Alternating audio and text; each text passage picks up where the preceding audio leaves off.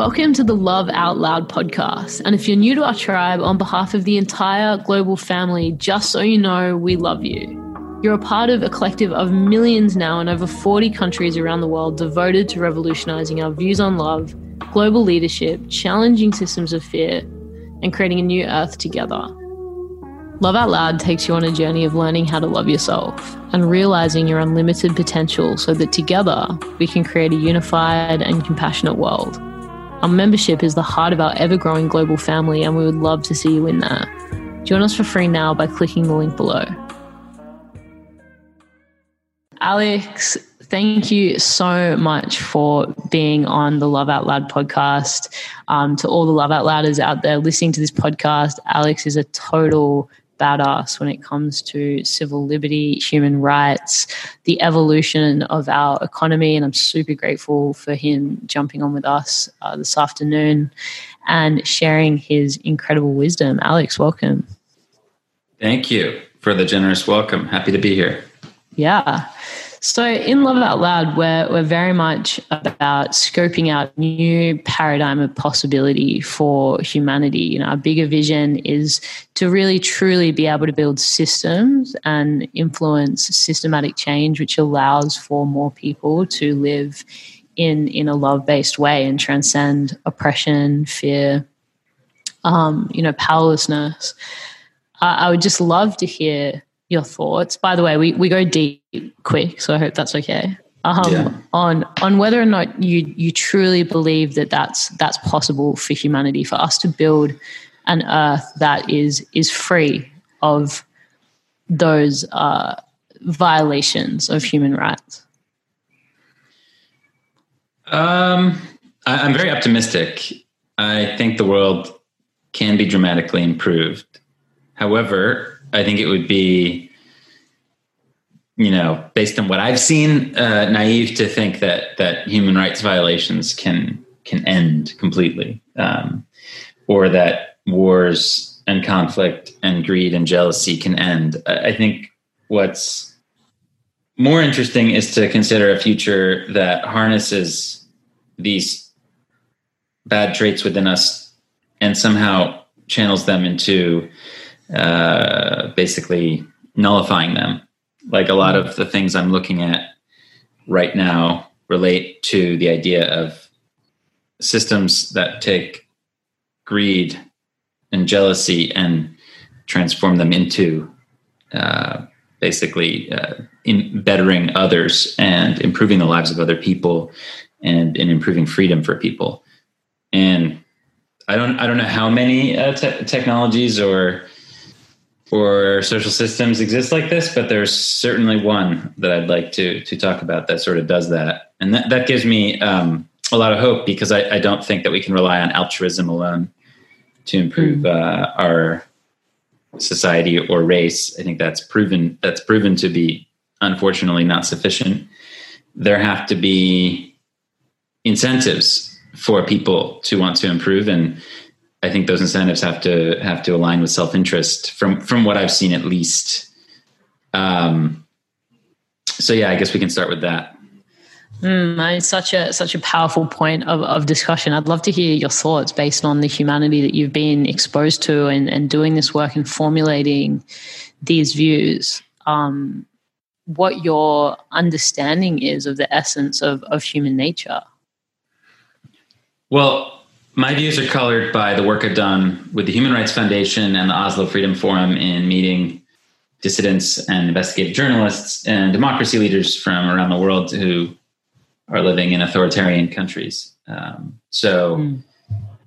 look, I think generally speaking, over the last few thousand years, many humans have decided to make a trade off where they've basically uh, managed to create a system where you know the idea of one or a small group of people in charge which is traditionally how human societies operated right um, hierarchical mm. systems with like a dictator or a tyrant or a king or whatever emperor um, that system despite its sort of dominance and sort of ease i suppose um, has been traded off for a more decentralized system in, in, many countries where there's like a balance of power and there's uh, executive branch, a legislative branch, judicial branch, and that trade off has led to the em- empowerment of people, and actually ha- has has been in the self interest of those people. So, like in a country that has made a transition from a dictatorship to a democracy, over time we've seen you know super strong evidence that that has benefited people in terms of their incomes their lifespan their quality of life their literacy rates et cetera et cetera et cetera. So as you watched especially in europe um, all of these military dictatorships and kingdoms turn into electoral democracies.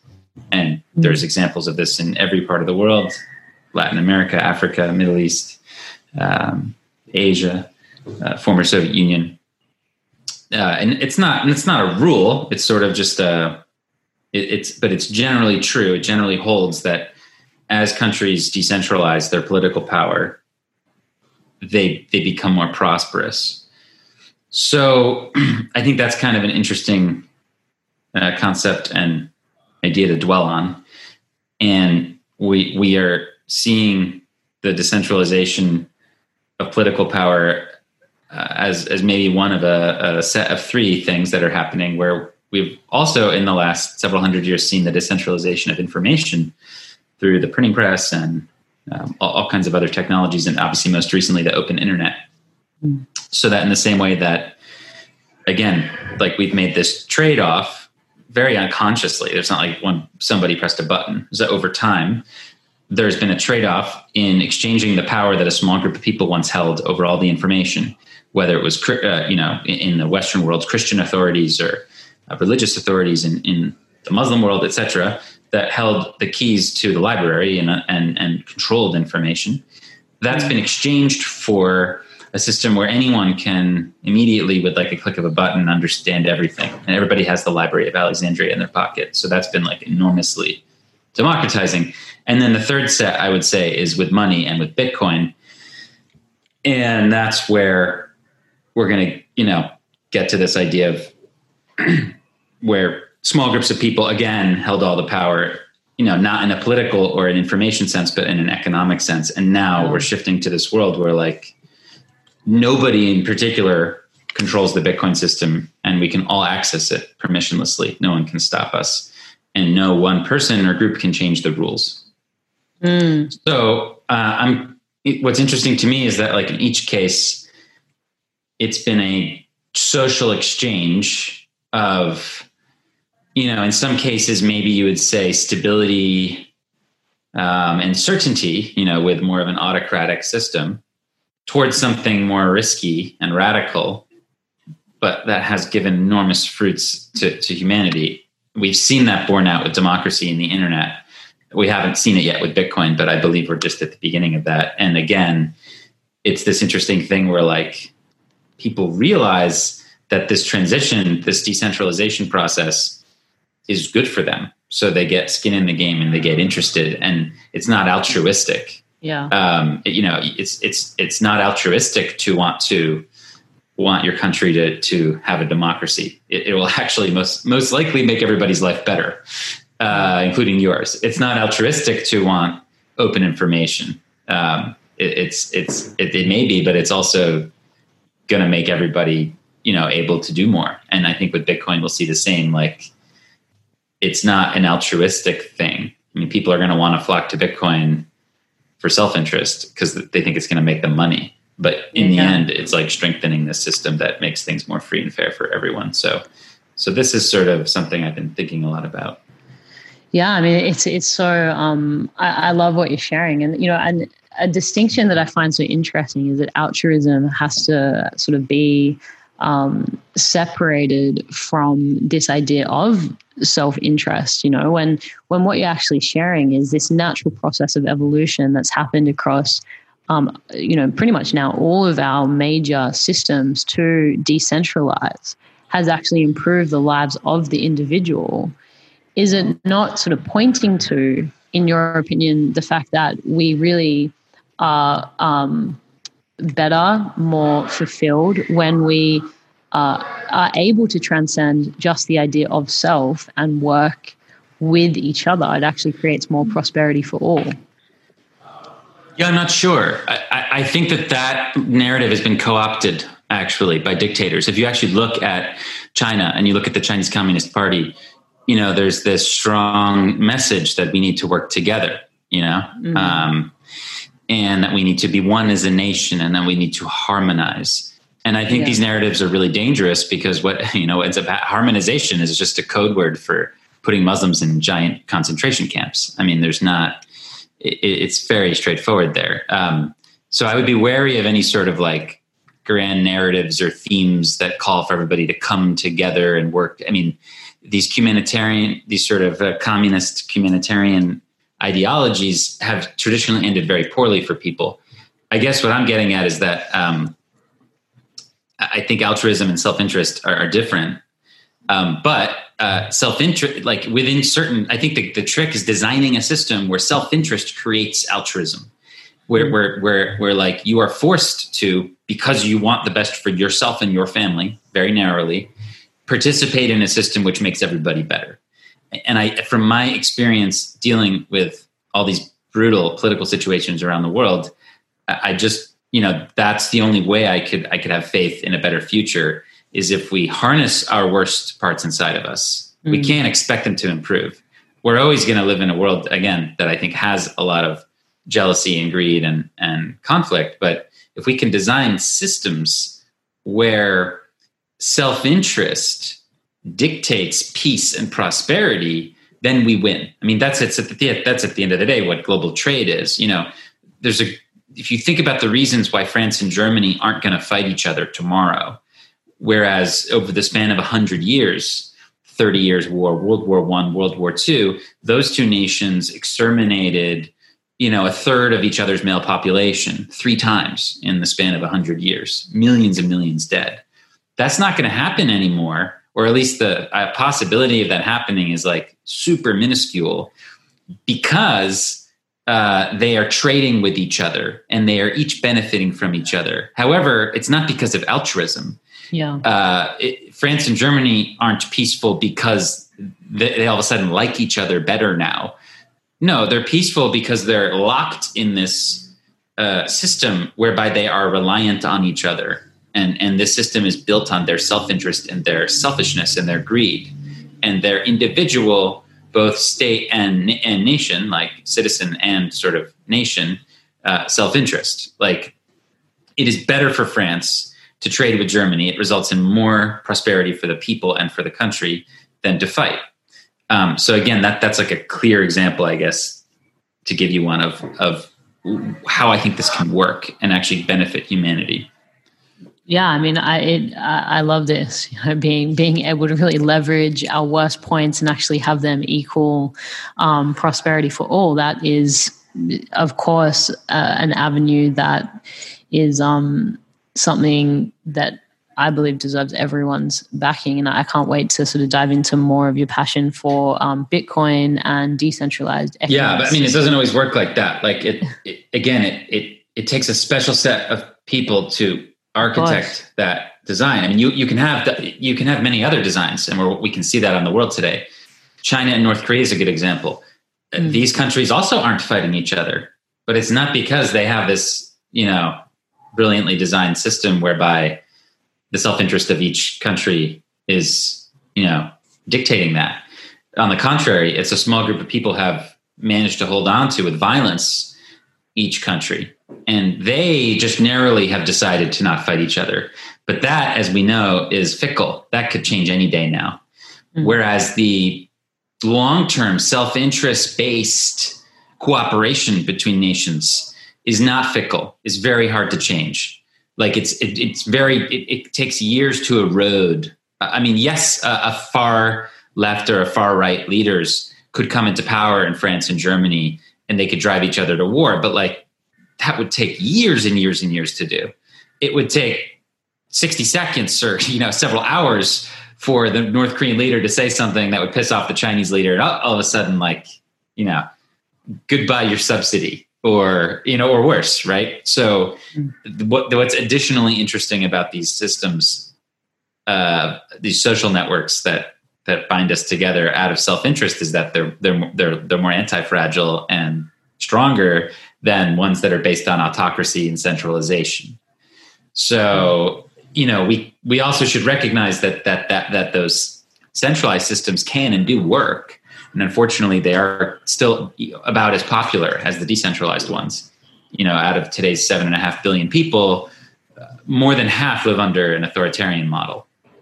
Yeah. Uh, now you, you, could you could look at it half glass full and say, oh wow, almost half live under a free, you know more you know open one, and then that's kind of how I look at it. Uh, uh, but still, I mean, it would be naive to like say that that the that the centralized model based on violence instead of on cooperation is is you know um, you know is for the past. I mean, it's clearly still part of the present, and it threatens. I mean, the Chinese model, the Chinese Communist Party wants to rule the world, right? And while um, that may be more in the minds of perhaps Australians than than most people, maybe in the rest of the Western societies, um, it, it, it's it's probably not going to happen for different reasons, but it's still something we should think about.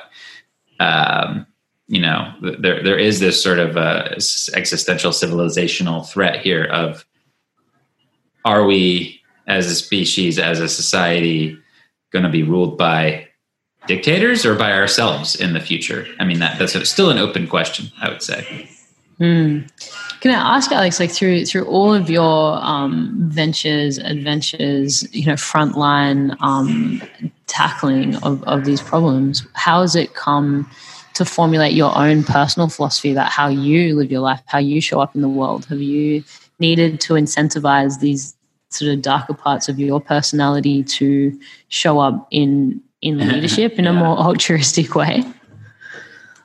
Yeah, well, I do think it is important to distinguish what happens in a family or a small organization from what may happen in a neighborhood or a town from what may happen in a country from what may happen for the hum, you know all of humanity mm. um, i think there's something some clever witticism that that people in silicon valley say where it's something like I'm not saying that I prescribe to this exactly, but you know, you can think of it this way: you want to be like a communist with your family and friends, but a libertarian with everybody else. Like, I mean, it's it's uh, it's it's it's true in as much as you may have different personal philosophies dealing in generosities and, and um, willingness to forgive and, and things like that with with a smaller group of people than than with strangers. I mean, I think this is just yeah straight up philosophy like um, you're going to be more sympathetic and empathetic with people you know than than than you don't. And a lot of what goes on at the human rights foundation and my day job is trying to figure out how to make people sympathetic to something that's happening halfway around the world to which they have no good relation for that they have no mm. bloodline. They have no reason to be you know to care for what's happening in nigeria right now if you live in california. Um, so how do we get them to care? And that's kind of yeah. what we that's sort of the art of what we do at hrf but in general, I think that yeah, people people you'll observe this all the time. You you see people who are amazing, who or at least if you read their autobiographies, right? uh, or you read their biographies.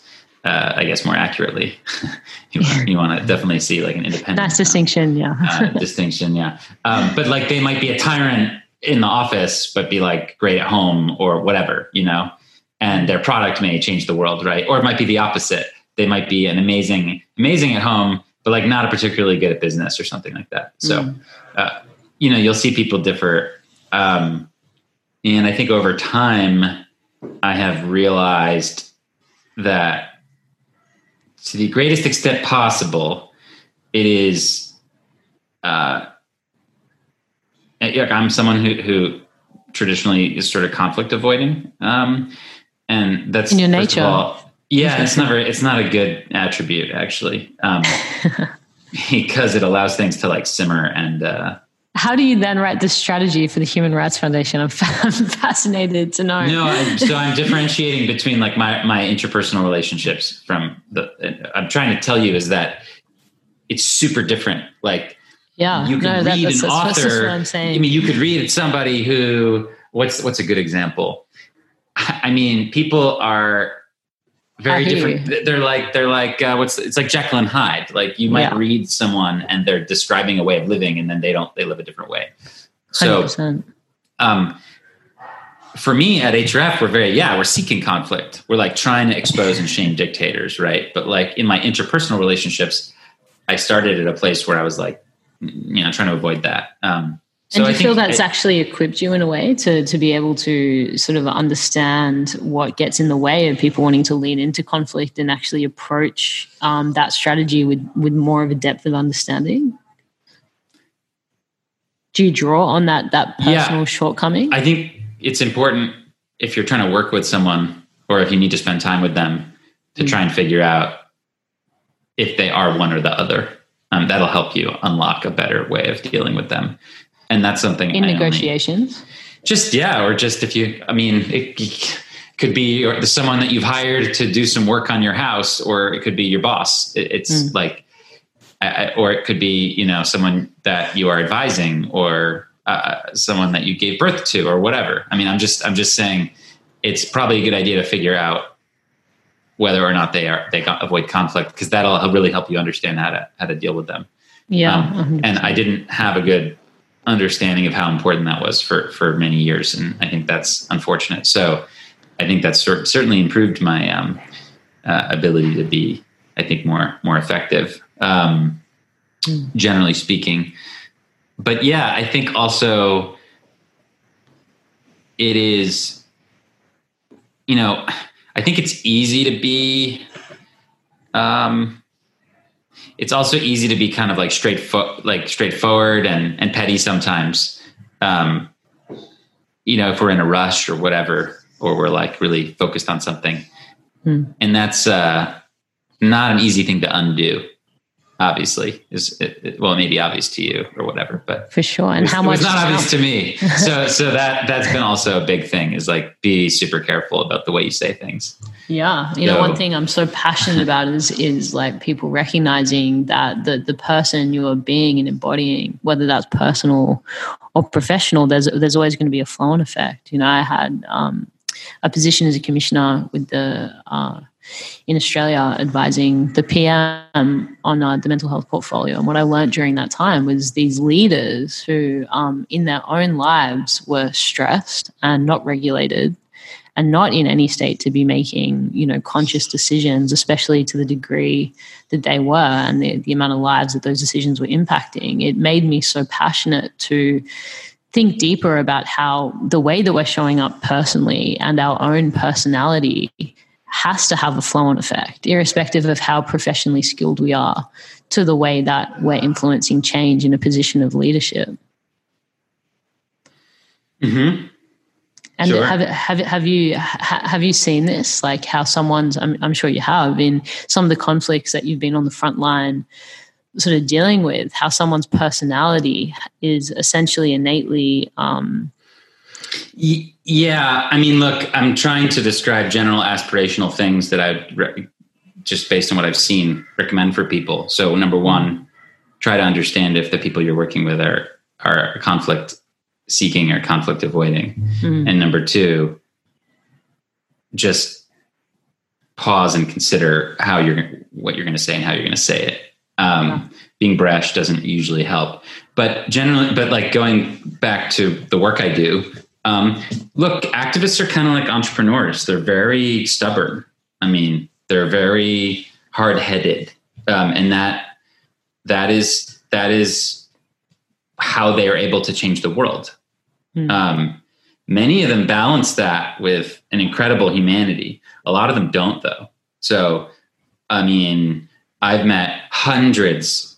Uh, I've spent like you know, let's say hours with hundreds of different human rights activists from 50 60 70 80 i don't know maybe 100 countries different different backgrounds different kinds of people.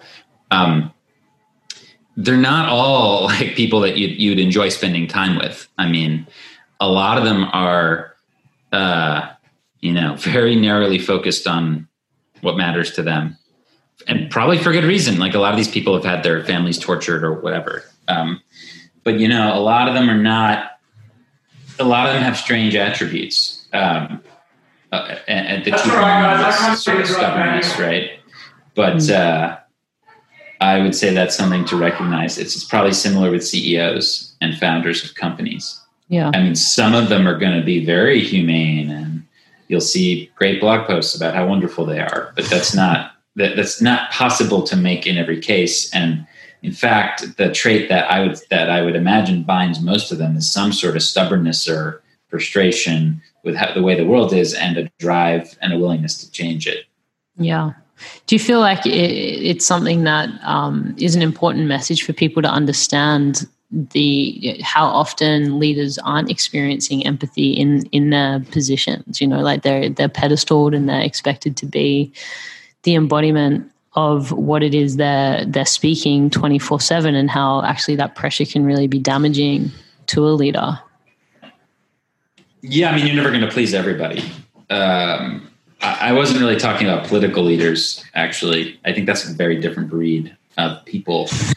Um, but i was talking more like about human rights activists and yeah and, i meant leaders in general sort of like ceos um, I, I, think leaders in general um, experience that often, you know, an absence of empathy, which then drives them to maybe be even more calcified. Possibly. I do think that political and diplomatic leaders are much more self serving. I mean, they, they often don't have a mission beyond yeah. um, the political agenda. okay. So yeah. if you're a tech CEO, your mission is not to be in power it, might be to make a lot of money, but more more likely it's like because you figured something out and you really want to pursue that, right? Yeah. Um, like Elon Musk is not you know, is a good example. Uh, like these these things he's done to help change the world are like obviously things that he's. It's not like he wants to be president. You know what I mean? Um, yeah. He wants to pursue these things, which which are wild and, and at the at the frontier of our imaginations. Same thing with human rights activists. I mean, most of them didn't grow up. I mean, I mean, any you know, the, the if you like went to school for human rights, chances are you're not going to be a very good human rights activist. Like, like human rights. Isn't that like anything, Alex? no, I think it's actually if you went to school to be a chemist, you'd probably be a pretty good chemist. This is very mm. different. If you actually interview people who be, who are the most famous dissidents, they didn't intend to be so they went to school for something else and it happened to them. Mm. right? So their father was kidnapped or their sister or brother or mother or whatever. Something happened. And or their you know a, a dictatorship or an extremist organization came and invaded their town or their region or their country and they decided to fight back or whatever. But you know most of these people i've interviewed or have gotten to know they started out you know as a rock you know in a rock band or as a geologist or, or something like that, and they end up being a revolutionary leader. Um, so I would say that a, a, lot of what I've seen in human rights activism is sort of um, uh, happenstance.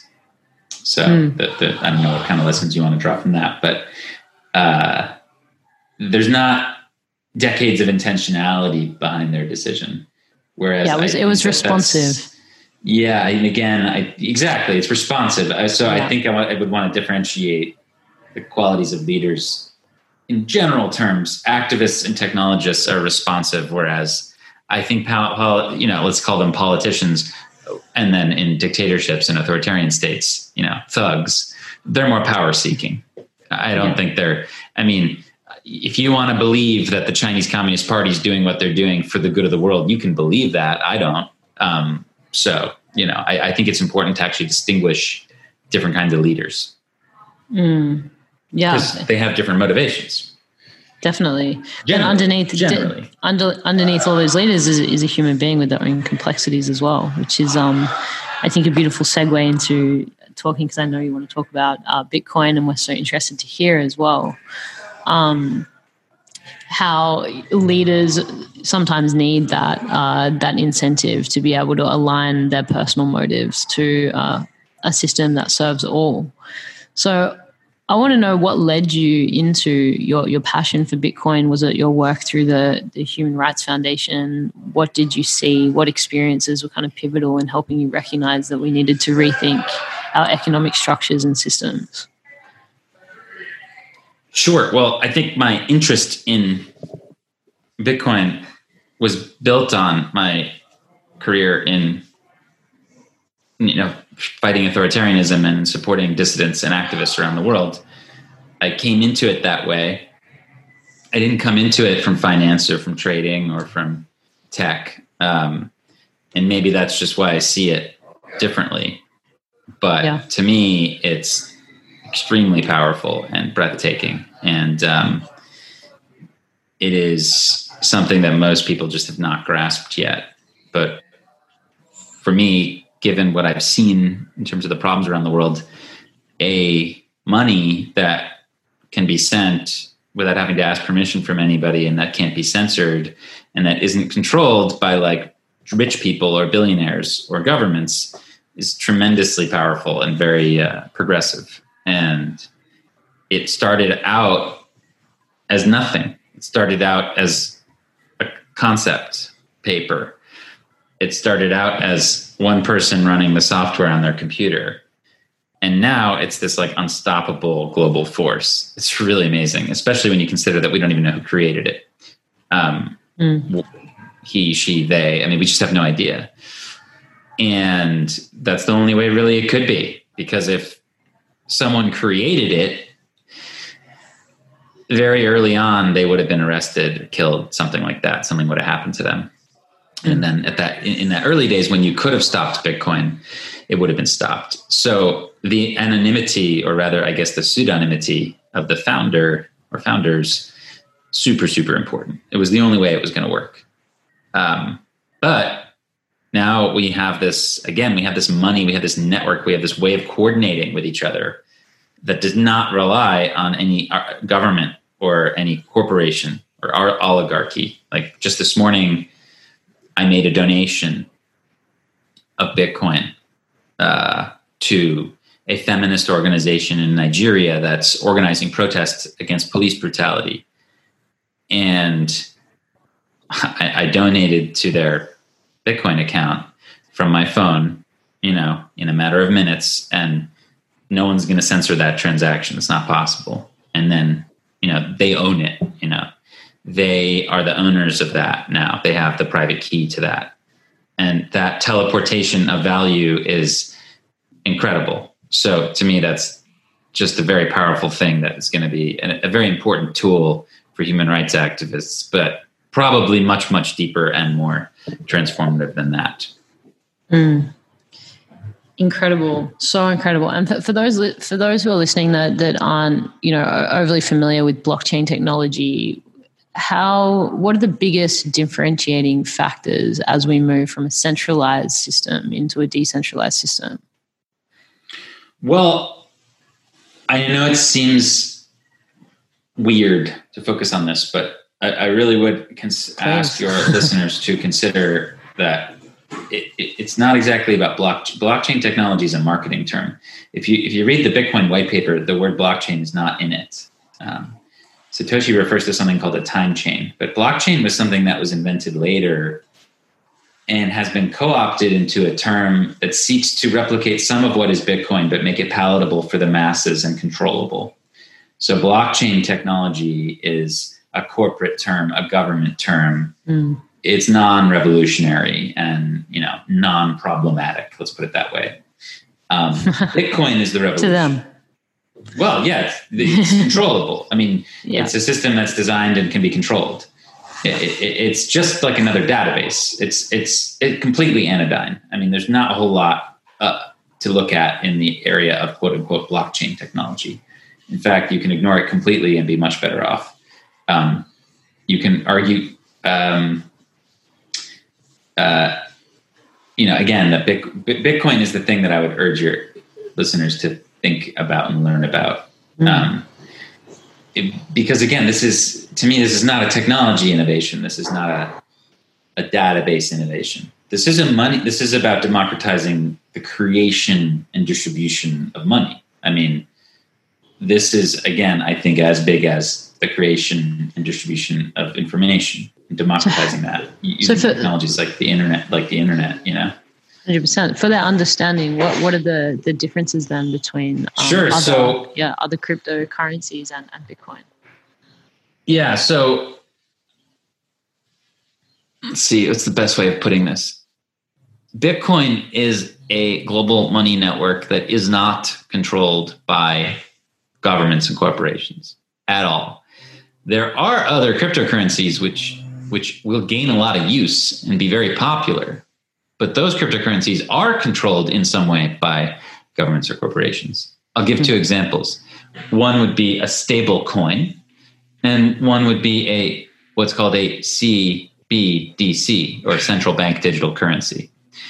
Um, so again, you have Bitcoin, which is this open source software project that is open to anybody. You don't need to prove an ID or disclose any information to set up a Bitcoin account, and nobody can stop you from sending value to somebody else. And it's scarce. There's just not that much Bitcoin. So therefore, it's very valuable, and it, it be, it'll become increasingly valuable as more and more people learn about it. Mm. And it's not like the rules of the system are not controlled by a small group of people. It's like. Do you feel like that will ever shift, Alex? So that there would be more Bitcoin issued? No, it, it, there will not. Um, if that happens, then that won't be Bitcoin. That'll be something else. Yeah. Bitcoin is scarcity. I mean, at a fundamental level. Yeah. Bitcoin is 21 million. That will all that you know, there will only ever be 21 million Bitcoin. Mm-hmm. And that is Bitcoin.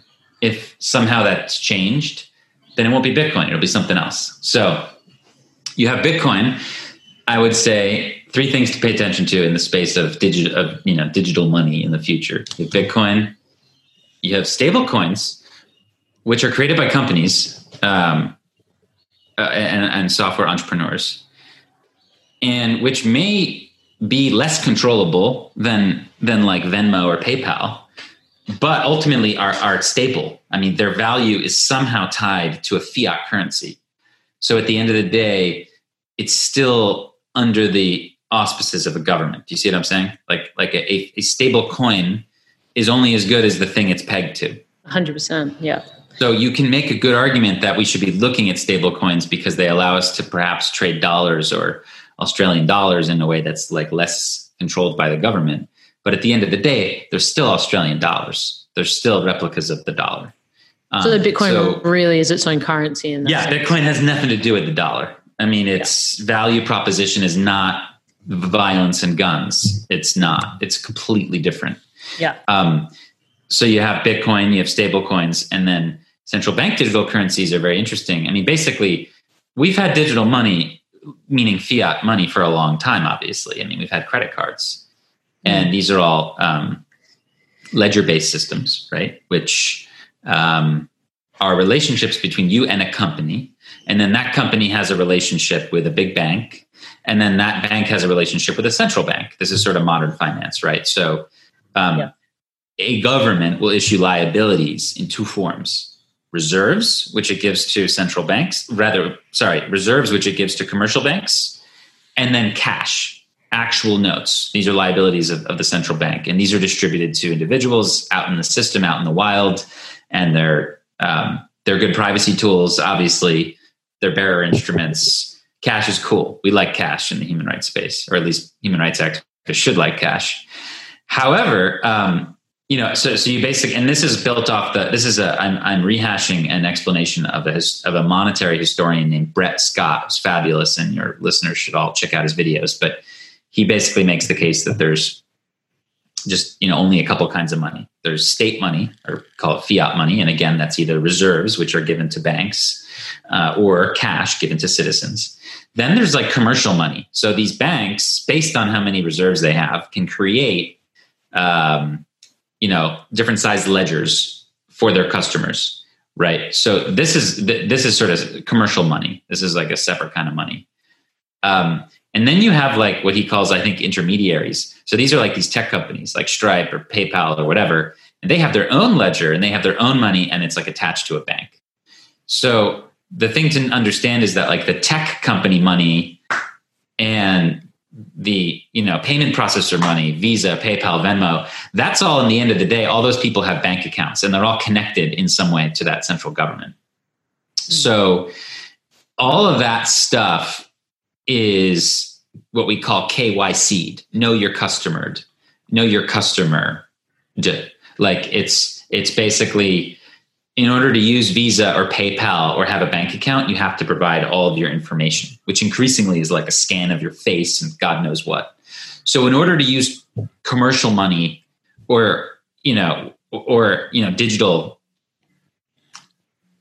you know reserve money from the from the central bank, you have to you have to prove your identity. It's it, these are not privacy tools. Okay. Um, cash is a privacy tool, but there's a war on cash. Cash is disappearing. I mean, it's as everybody's probably aware.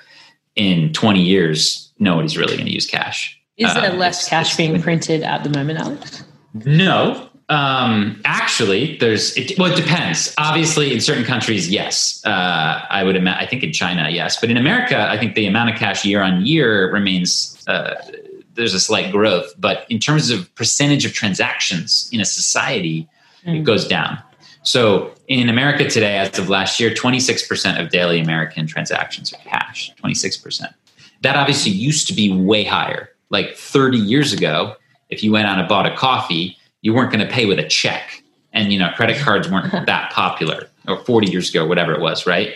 There was a time when like cash was close to 100% of all daily transactions, and that meant privacy for everybody. There were no big brother systems, you know, vacuuming up all this transaction data because it didn't exist. Okay. So now that 74% of Americans' daily transactions are digital, and when I mean digital, I mean credit card or your phone or your swipe or your chip or whatever.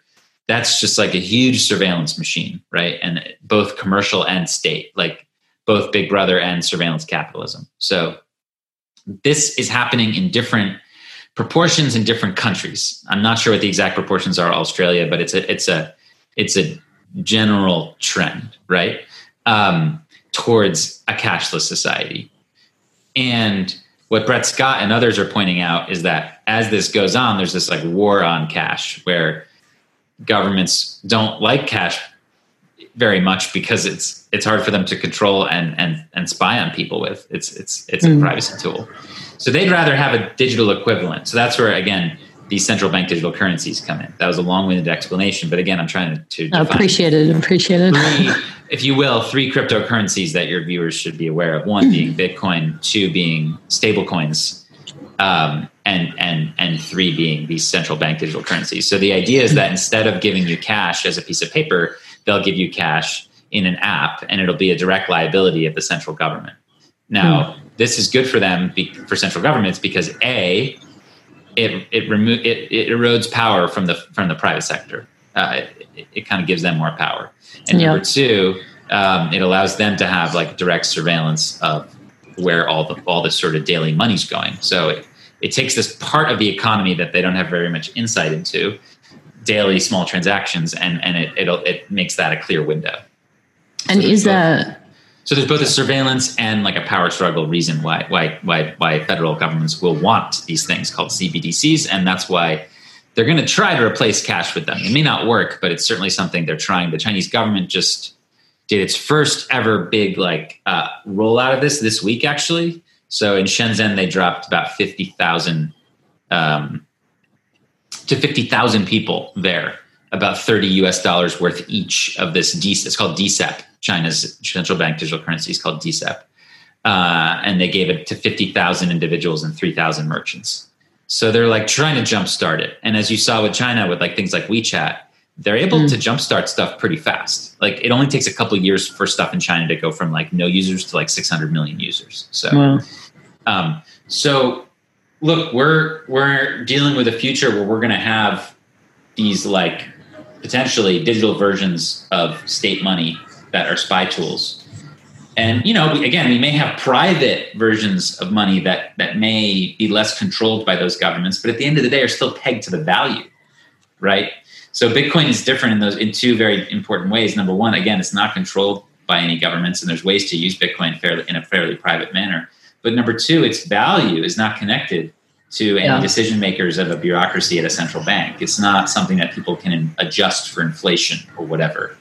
There's there's no way to um, for a government to to change the value of Bitcoin. So that's why it's super interesting. And to go back to the beginning of our conversation, it's why it is this like machine that sort of turns greed into freedom because because no one government can control its price. Um, it'll act. I, I predict kind of like gold did, or it sort of remains as this reserve asset that that is somewhat scarce, and in Bitcoin's case, find completely scarce. Um, gold, as you know, more gold comes into uh, circulation every year, a small amount, about two percent, but it's like it's it's always growing the amount of gold. Whereas Bitcoin is growing only a small amount now, and that rate of growth decreases to zero in the year 2139. So as of that year, there'll be no more Bitcoin. So over the next hundred years, you'll see like an, a, a, decreasingly small amount of new Bitcoin come into the system, and it's hmm. asymptotic. Mm. So it's like after about 10 years from now, it'll be almost barely anything. But yeah, given how powerful Bitcoin is and how useful it is, and how censorship resistant and seizure resistant it is, uh, people like me believe that it'll be worth a huge amount in the future in terms of these state monies, which are the total opposite. State monies are infinitely printable. And indeed, you're seeing this new philosophy come to power and prominence in America called modern monetary theory, um, which basically says the government doesn't have uh, should shouldn't have a budget limit. It should basically spend as much as it needs, and you know only inflation will kind of like be the limit of, of how yeah, much they can spend. So you know, look, that may be a good thing. I don't. I'm not. I'm not here to say whether MMT is good or bad, but eh, there's some moral arguments I think why it may actually be interesting. But regardless, it's very good for Bitcoin because it means a lot more dollars created and you know roughly the same amount of people. So you know, pretty in simple terms, it means the dollar will devalue against Bitcoin in the future. And if you actually look at a, a chart of like the dollar versus Bitcoin, it's this asymptotic line that goes from you know there were at one point um, uh, something like uh, you know there were many many bitcoins in a dollar uh, right at one point and now it's like there's $11,000 in a Bitcoin, right? So it's it's gone the other way over the last 10 years. And because of that, because of this like scarcity piece, I think again, governments and corporations will want some. So you're seeing you're you're finally seeing in America like corporations start to add Bitcoin to their balance sheet as like an asset. Mm. And so is, I think is, you're, you're going to see this happen more and more. And what's going to end up happening is that um, again, people like based on their greed are going to want some, and that's just going to make the whole network more powerful as a freedom tool. Yeah, and is is the ultimate intention there that they're they're then um, owning a currency which has an uh, level playing field that they they don't have control I mean, over. It was that Satoshi's intention in 2008 when he or she you know wrote the paper i mean who knows? I mean it's yeah. not clear and it's not yeah like what that, that that's the question is like what what was the the ultimate vision? Or i mean the ultimate vision was buried in the yeah that was buried in the genesis block in the first block of the bitcoin blockchain. There's some text that was added that is the headline of a british newspaper that talks about the chancellor being on the brink of another bailout for banks. So bitcoin is a political act. It is a criticism of the fact that um, you know governments can rescue banks and they do rescue banks as opposed to rescuing the people so like yeah. i think where like maybe some bitcoiners would actually agree with the mmt folks is that like the current system is like Van Prick. Basically, it's called the Cantillon effect, which was something that a economist from a couple hundred years ago came up with, which is that the closer you are to the money spigot, the more you benefit. So these big banks, which are close to the money spigot, they're close to the people who make the money they benefit first and everybody else benefits later. And it's a very unfair system. Bitcoin, look, Bitcoin's not going to solve inequality. Anyone who says that is lying. Um, however, what Bitcoin does solve is sort of equality of opportunity, meaning that no matter whether you're a billionaire or the poorest person in your country, uh, you each, ha- neither of you can change the rules of Bitcoin, and neither of you can stop the other one from using it. So and it takes neither, personal bias out of it ultimately. Yeah, it doesn't it doesn't care whether yeah. you're. I mean, honestly, it takes species bias out of it. I mean, it could yeah. be it could be i mean it could be a chimpanzee or a, a, smart refrigerator use i mean it doesn't it has no idea who you are so it takes any sort of bias out out the window mm. as long as it's a transaction that's valid according to the rules of the system it's going through so um, you know the point is again that much like again just to, to sort of wrap this much like democracy much like the internet the open internet Bitcoin is part of this like weird thing that humans have done where they've kind of, you know, unintentionally perhaps, but like as a collective, traded off this centralized power structure for something that's like much more decentralized in a way that is self-interested narrowly, but altruistically creates like a better situation for everybody. So that's kind of the thesis, I would say, here. Um, and I think that just to tie up some of the threads on the stuff we talked about in terms of like personal stuff, I think that at the end of the day, you know, some of the things that I've gone through have uh, helped me understand I just need to be a little more like uh, careful and, and, and cautious and open minded. So that's really why I ended up learning about Bitcoin in this way. Is I was open minded. If I was not open minded, I would have dismissed it. So you know, being open minded hopefully allows you to understand if somebody is going to be conflict seeking or not. For example, hopefully it allows you to choose your words carefully. And it also allows you, in a more general sense, to, uh, you know, stop and think and look at something that seems a little strange and dive in. And in Bitcoin's case, that's that's what we call the rabbit hole. And you start to tug, is that the official to, term? yeah, you start to tug on something, and you you go a little deeper, and then you go a little deeper, and then all of a sudden you're like way down the rabbit hole, and you can join the rest of us crazies down here. But yeah, it's, the best place. It's really exhilarating. I mean, it feels like it must have felt like in 1991 to be working on the internet. Like it, it really is like that. I mean, there's this great show called, um, which I highly recommend, called. Uh, uh, oh, what the heck is it called? Um, I'm blanking. Um, Quick Google search. yeah, *Halt and Catch Fire*. Sorry, one of my favorite all-time shows, um, and it chronicles a small group of people in the early '80s, mid '80s, and early '90s who lived through the advent of the personal computer and the internet. And the zeitgeist of the time was like incredible to be at that forefront, right? And that's what's happening with Bitcoin. So you know, I'm sure that like people would say it'd be great to build a time machine and go back to myself in 1991 or whatever if they're that old and be like, hey, you should really, for your business or your family or for whatever, you should be paying attention to this internet thing. Because like Bill Gates was going on TV at the time and he was being laughed off the stage by David Letterman and all these other people saying, ha ha ha, what a joke.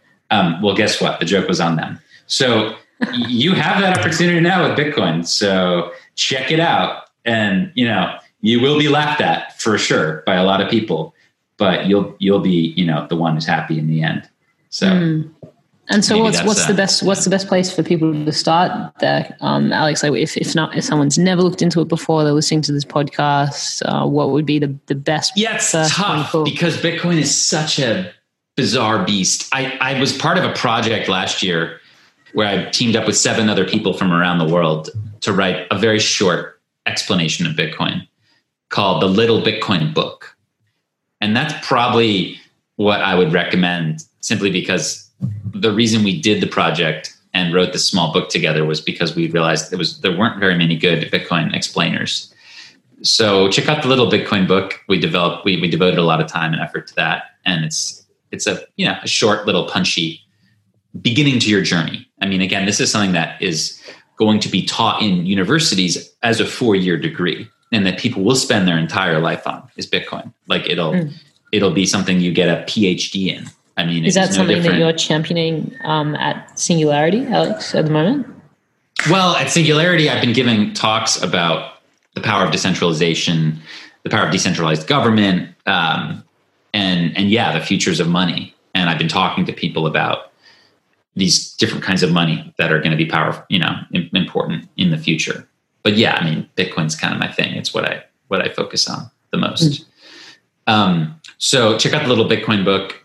Um, you can follow me on Twitter at Gladstein.